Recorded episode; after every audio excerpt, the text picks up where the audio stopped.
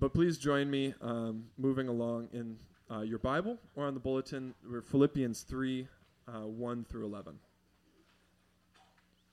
This morning's scripture is Philippians 3 1 through 11. Finally, my brothers, rejoice in the Lord. To write the same things to you is no trouble to me and is safe for you. Look out for the dogs, look out for the evildoers, look out for those who mutilate the flesh. For we are the circumcision, who worship by the Spirit of God and glory in Christ Jesus, and put no confidence in the flesh. Though I myself have reason for confidence in the flesh also. If anyone thinks he has reason for confidence in the flesh, I have more. Circumcised on the eighth day, of the people of Israel, of the tribe of Benjamin, a Hebrew of Hebrews, as to the law, a Pharisee, as to zeal, a persecutor of the church, as to righteousness under the law, blameless. But whatever gain I have, I counted it as loss for the sake of Christ. Indeed, I count everything as loss because of the surpassing worth of knowing Christ Jesus my Lord. For his sake I have suffered the loss of all things and count them as rubbish, in order that I may gain Christ and be found in him, not having a righteousness of my own that comes from the law, but that which comes through faith in Christ, the righteousness from God that depends on faith, that I may know him and the power of his resurrection, and may share his sufferings, becoming like him in his death, that by any means possible I may attain the resurrection from the dead. Please pray with me. Jesus, we love you this morning, and we thank you for your word. Thank you for Brian, who you've prepared to speak to us. I pray that we be humble to receive his words. And God, I pray that we would learn and increase our knowledge of your love for us, our knowledge of your power, and that we could go out from here, Jesus, and honor you with the way that we live, uh, being servants and being focused more on you than ourselves. Jesus, we love you and pray all these things in your name. Amen.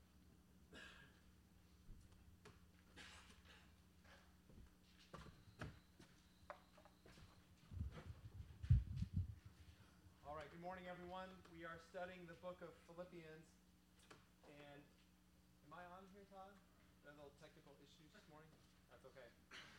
We're studying uh, the book of Philippians, Paul is pivoting this morning from what he had been writing about. This morning, as we read, he is writing um, something. There it is. He's writing something that's deeply personal to him.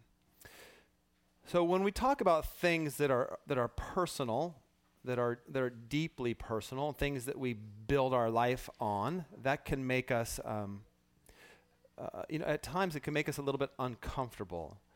So let me um, let me start this way by saying that Paul is teaching in this passage that the things that he held on to once in his life, the things that he held on to as the most important he now considers them as nothing compared to Christ.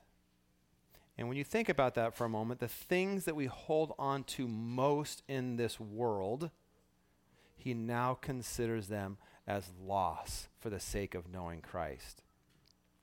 The things that we hold on to most in life are the things that we build our identity on. Our accomplishments, the things we do in this world, the things we complete, our accomplish, uh, our accomplishments, our our life resume. We build an identity on these kinds of things. So, I think we have a a, summary this morning, just a very brief, and this is kind of where we're going to go this morning. So, often we build our identity and worth through our accomplishments, but a gospel identity means that knowing Christ exceeds all of our accomplishments in life. So let's let's just talk about this for one moment about this idea of forming an identity through accomplishments and and how this works in life and how it opens up doors for us. So I'll start off kind of silly and then see how it can work and and often even create conflicts in life. When I was in middle school, I was at a private Christian school in a small town and when I was in high school, I switched over to the high school. And I was a very shy kid, and um, meeting new people was hard for me and, and, didn't have a lot of friends switching over to uh, the high school. But what saved me was uh, PE class because quickly found out that I could throw a football or a baseball or something better than most. Now, I wasn't the best, but I was better than most. And what I quickly learned was this is that when you're in high school, if you're somewhat athletic, that opens doors for you. People want you on their team. You, be, you have friends. As we progress in life and we think about this, you have to accomplish things to have doors open for you. If you want to go to college, you have to have decent grades. If you want to go to graduate school, you have to have de- decent grades in undergrad to get into grad school. If you want a job, you have to we we all build a resume of life.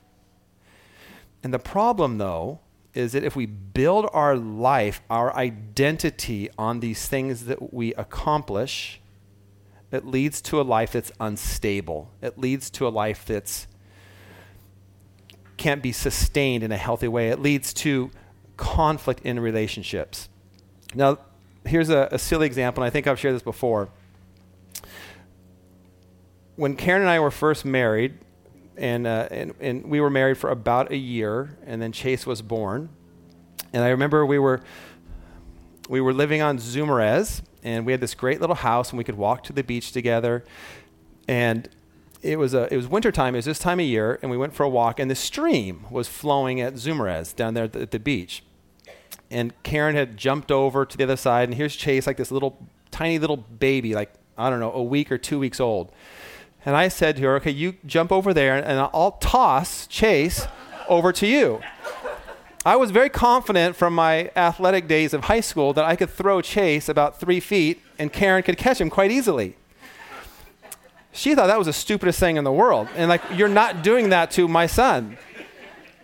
So, that's a silly example that my identity shaped my choices in life. Her identity, which is better than mine, was on taking care of a brand new baby, than tossing him across a stream. Allow me this morning to press deeper into our lives about the things that we build our identity on and we know this to be true.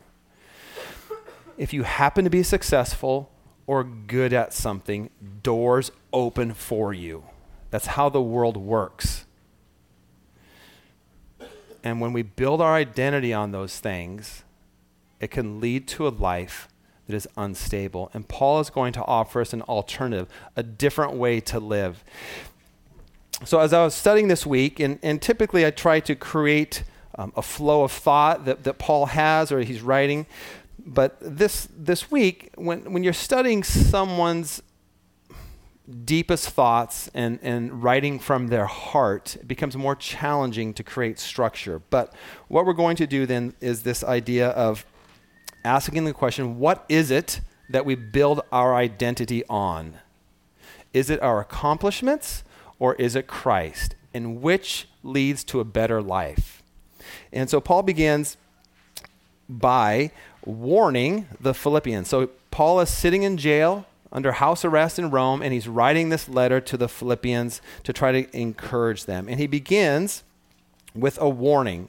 And the warning has to do with spiritual pride.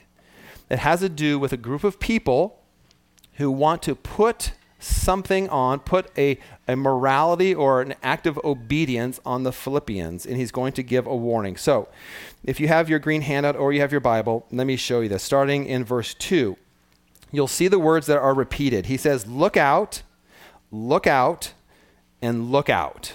He says it three times. So he's warning us to pay attention to something here.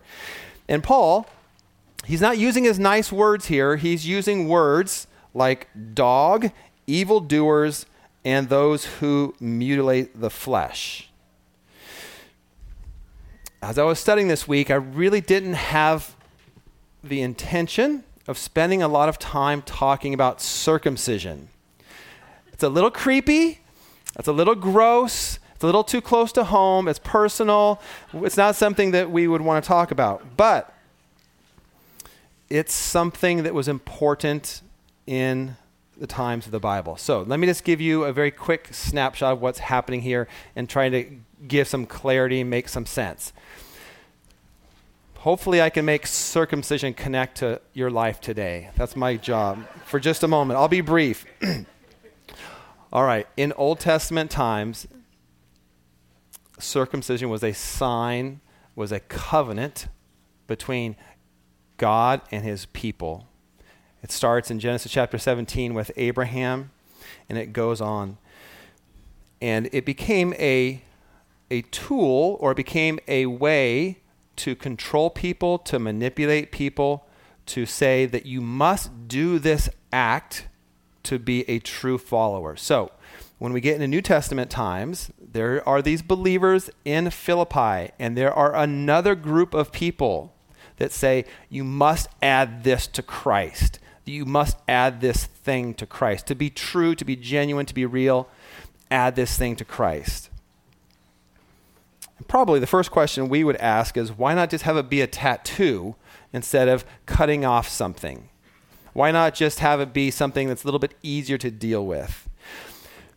Well, here's, here's the point circumcision, in its literal sense, is yucky, it's bloody, it's personal, and it points to something that is real within all of us, and it points to the reality of sin.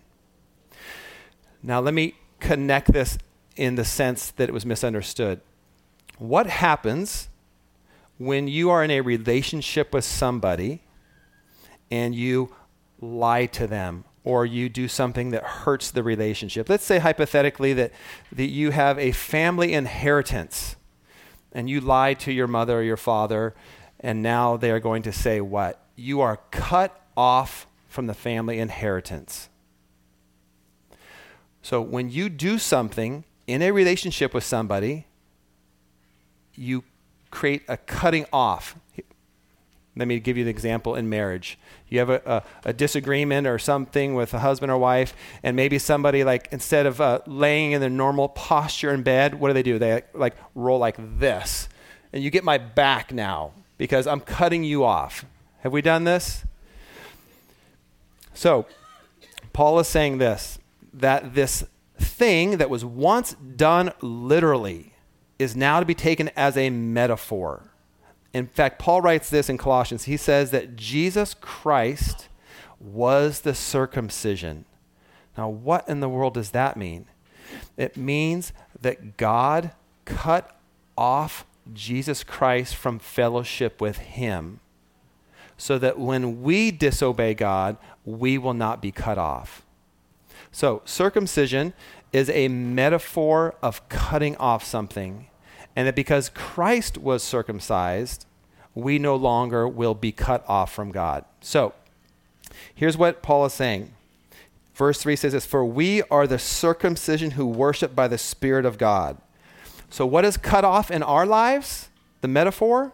Sin in our life. So, when, when, when, you, when you become a follower of Christ, sin is cut off. It's to be taken as a metaphor. And there are these people, a group of people, that say you must add on, you must do this thing. All right, so we'll stop there now. Here's what happens in life some people function out of spiritual pride. The issue today is not circumcision, it can be anything. Every decade it changes, the issues change. But what Paul is saying is don't be a person who builds your identity on adding things to the gospel. And people do that all the time. Here are the signs they separate from people. They say things like, I'm the only one. You have to follow me alone. Only this denomination. Only this leader. Only this particular person. And Paul says to be aware of spiritual pride. Be aware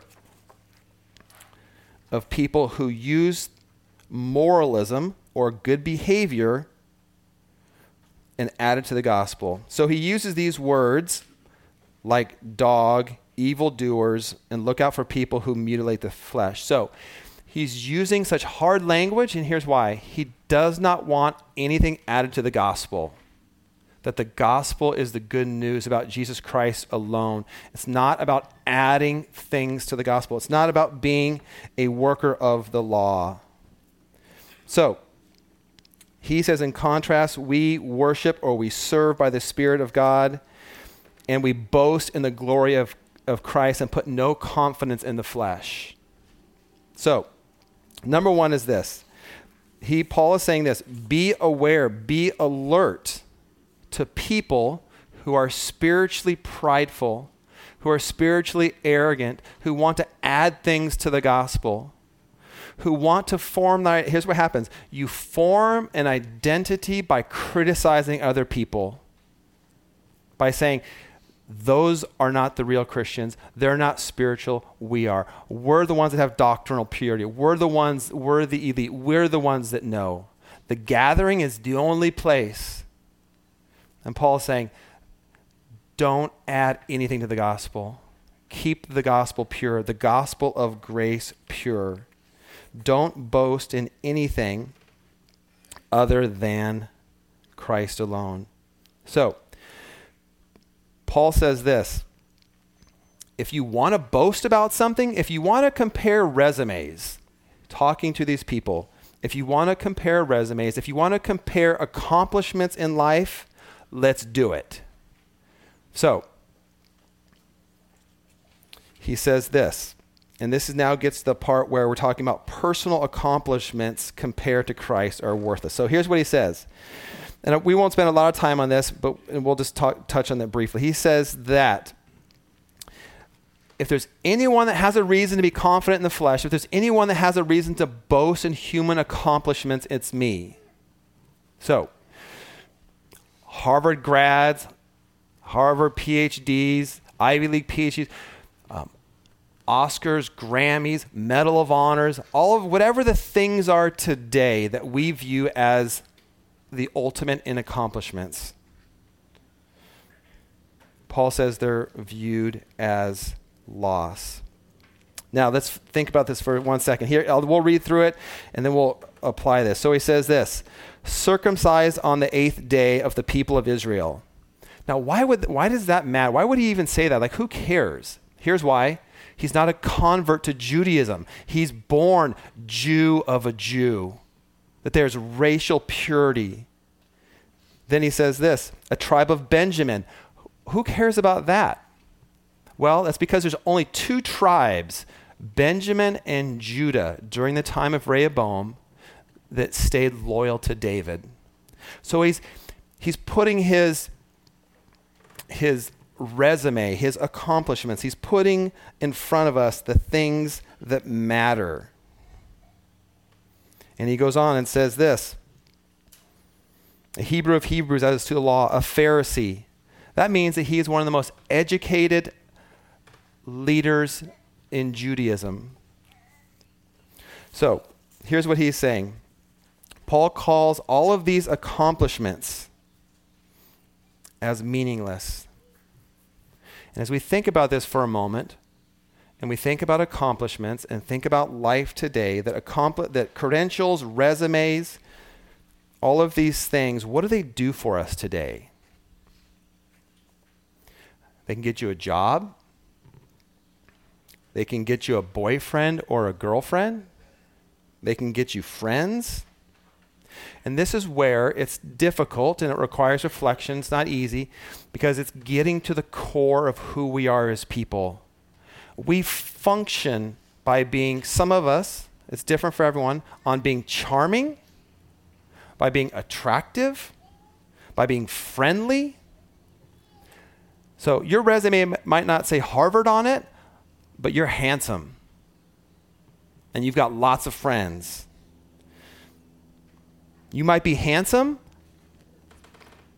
have a nice smile, but you might live at home in your mom's garage, and so you're single, and you have no chance of employment. So, what is it that you build your identity on? What is it that opens doors for you in this world? For Paul, it was all of these things. And here's what they represent they represent security, success, stability, the life that everyone wants. And at the deepest level, your resume, your accomplishments in life let you into your own heart. Often we live with frustrations. think about this for a moment. If you were, um, if I, in my own life, if I was uh, three classes away from graduating from seminary and I still haven't, how would I feel about myself? That would be some angst in my life. Getting so close to something, but not quite yet. What about if you're single and you want to be married? What is it that will open the doors for you?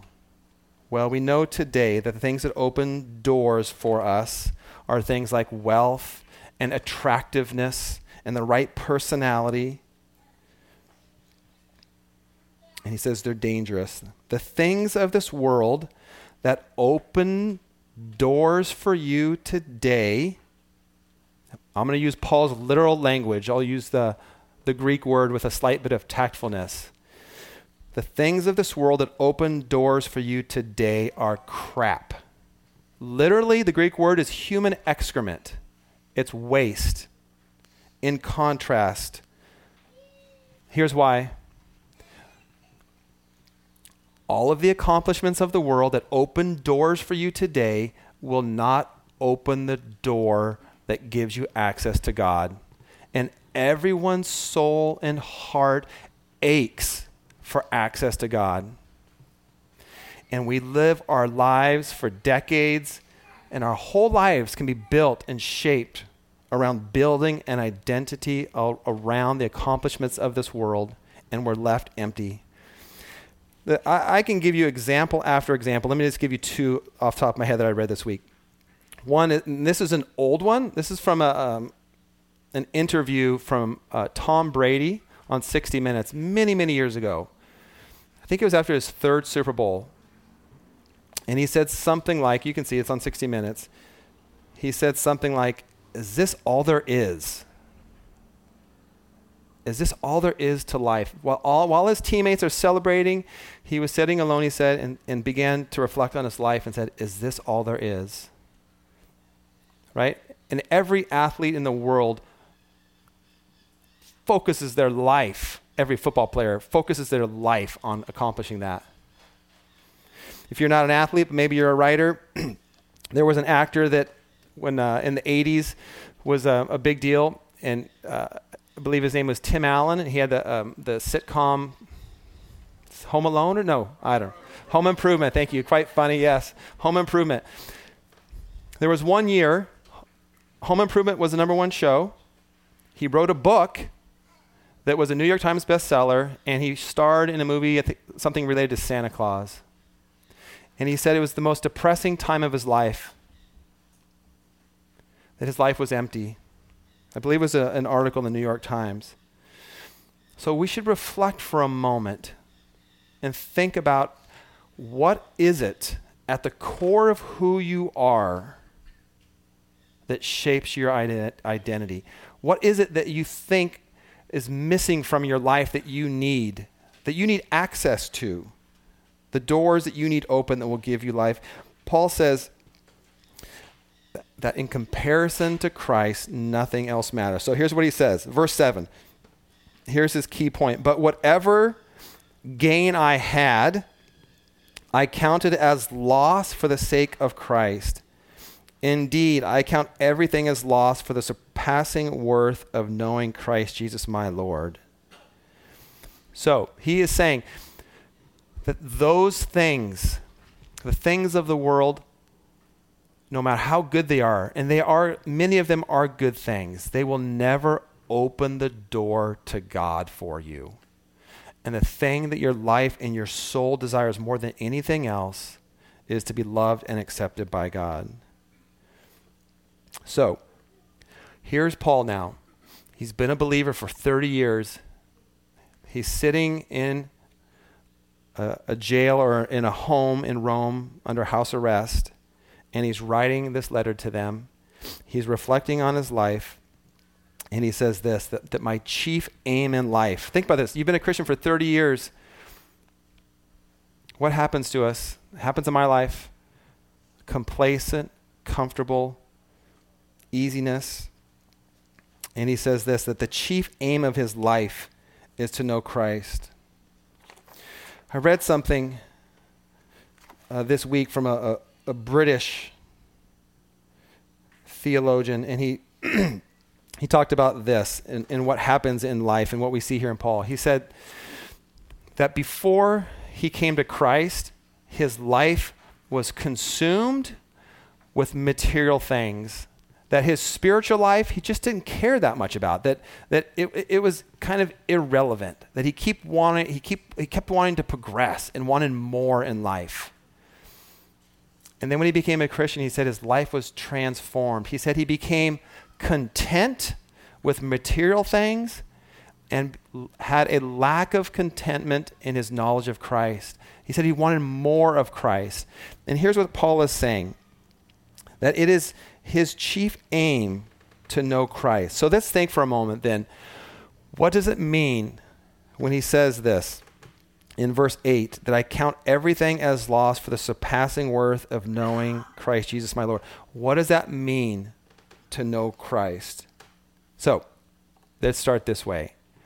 We have to differentiate between knowing about Jesus and knowing Jesus differentiate in your life the difference between knowing about Jesus and knowing Jesus. So, quiz time. Number one, where was Jesus born? St. Louis, Albuquerque, or Bethlehem? You're probably one for one. What was his dad's name? Peter, Paul, Mary, or Joseph? Mom's name? Betsy, Anne, or Mary? How did he die? In a convalescent home or on a cross? Where was he baptized? The Mississippi, the Columbia, or the Jordan River? How did Jesus teach? With parables. Who betrayed Jesus? Simon, Peter, Paul, or Judas? Well, if you've been around church, you probably scored a hundred. If you haven't been around church, that might be good, might be good for you. Here's my point. Can you, in all honesty, without any hypocrisy in your heart, as best you can, differentiate the difference between knowing about Jesus and knowing Jesus? Because one will have a completely different trajectory of your life.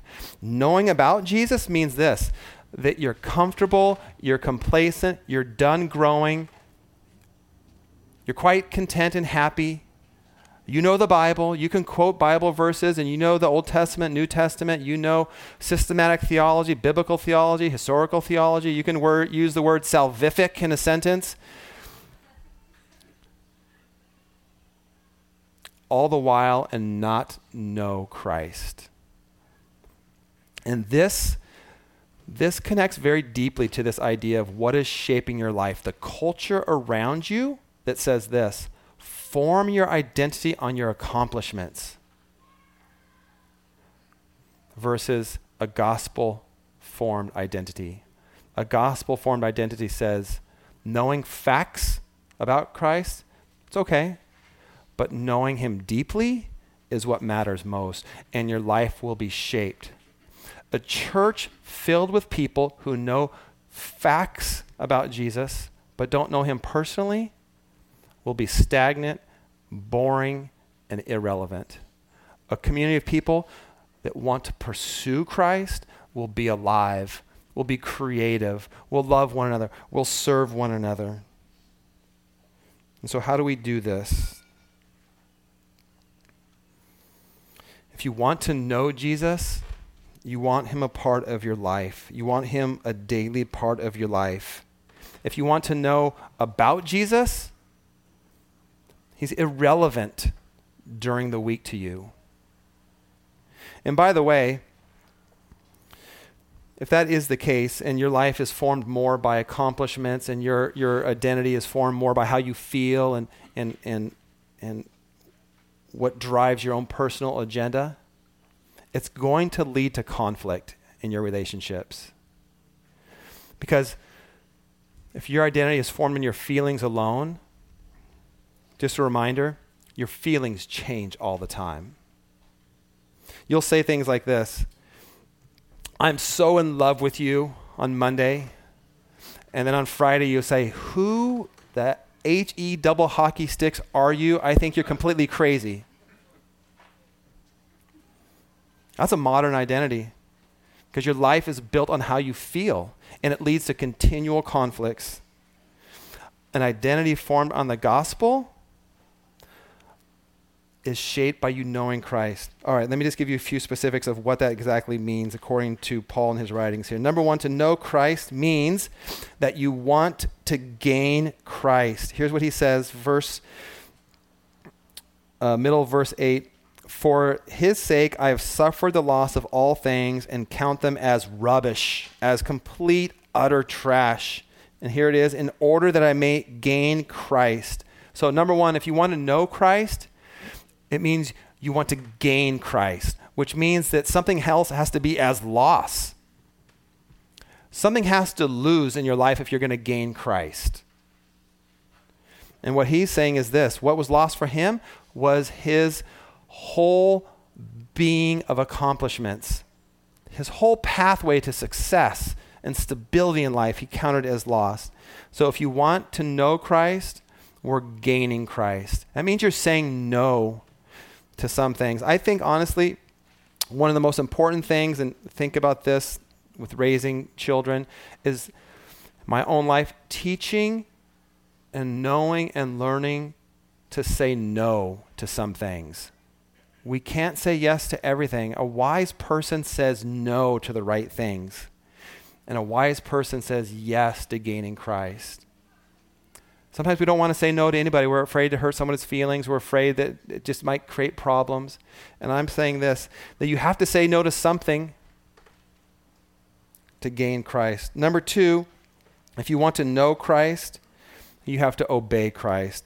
Look what Paul says. He says this the surpassing worth of knowing Christ Jesus, my Lord. And he puts the personal pronoun, my Lord. So Paul viewed Jesus Christ as the Lord of his life. That, that meant that his will was surrendered to Jesus Christ. Knowing Christ means that you're willing to obey him, even when it's uncomfortable.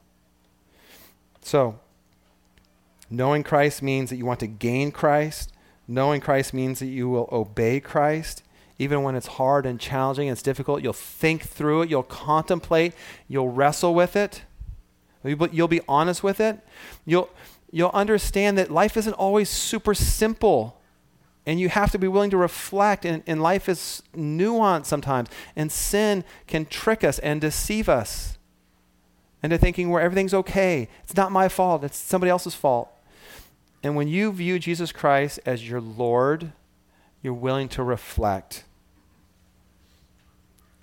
and consider the fact that the problem in the relationship you have it might be you. In fact it probably is you and you're willing to be honest about it. Why? Because the last one knowing christ is this. Is that you are found in christ? Verse 9 says this and being found in him maybe the most important verse here being found in Christ, not having a righteousness of my own that comes from the law. So, righteousness saying, not having a resume of my own because I'm so great, I'm so good, I'm so accomplished, I'm a nice guy, I do all these things. No, that's not the resume. The resume is that you're found in Christ and it's a gift. It's a perfect resume. If you like and enjoy big theological words, let me just give you a couple here. Verse 9 is all about justification, that you are declared righteous by God because of what Jesus Christ did on the cross. And it's a gift. It says, Your life is found in Christ. Verse 10 is sanctification, the process of becoming more like Christ. Here's what Paul says that I may know him and the power of his resurrection, that I may share in his sufferings, becoming like him in his death. That is the process of the Christian life. that I may know him, the power of his resurrection, sharing in his suffering. And then verse 11 is glorification. That by any means possible I may attain the resurrection from the dead. That is the future resurrection of your body. Enough theology for this morning. Understanding this,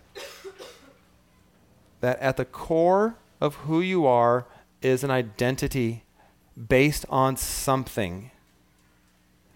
An identity asks the question Who am I? And whatever the answer to that question is, is it valuable? Do you find it valuable? Who am I and do I matter?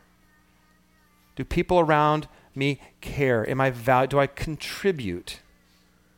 And that's an identity and if it's given to you by the world, it's fragile, it's insecure, it's unstable. And if it's given to you by God, it's stable, it's secure, it's beautiful, and it's eternal. And so the question is this What are you basing your identity on? Are you found in Christ, or is it based on your accomplishments? If it's found in Christ, you are safe and loved and secure. This morning we are going to do communion together, and communion is a an outward sign that renews in our minds and in our hearts of what Jesus Christ has done on the cross. And what is it that allows you to be found in him? It's that Jesus Christ, as I said earlier, was cut off from God because of our sin so that we will never be cut off. What makes your life secure is that God will never cut you off because of your faith in Christ. That your life is eternally stable and secure, not because of what you've done, but because of what Jesus Christ has done. It's the best news that this world can ever offer us. And Paul is writing from his heart about something that he cares deeply about. And so it's worth it for us to ask hard questions about what you are basing your life on. And communion is a time to remember God's love for you. That the body of Christ was broken so that you don't have to be broken.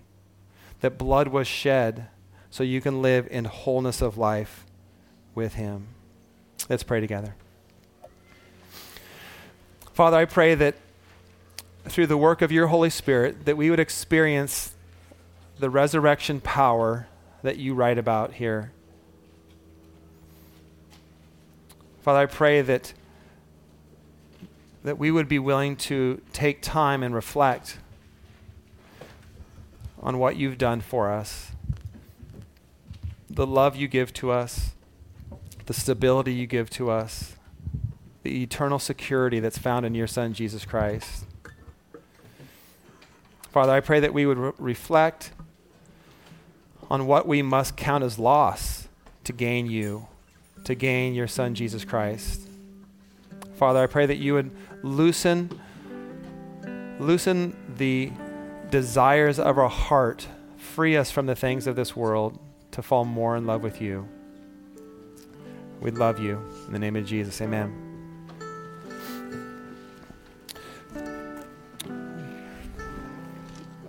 The worship team will lead us in communion through worship. And I invite you that if you are a follower of Christ, to partic- to participate with us. And if you, that's something that you're, st- you're still thinking through, you're unsure about, then I just um, offer this time for you as a time of reflection to, to contemplate the love of Christ.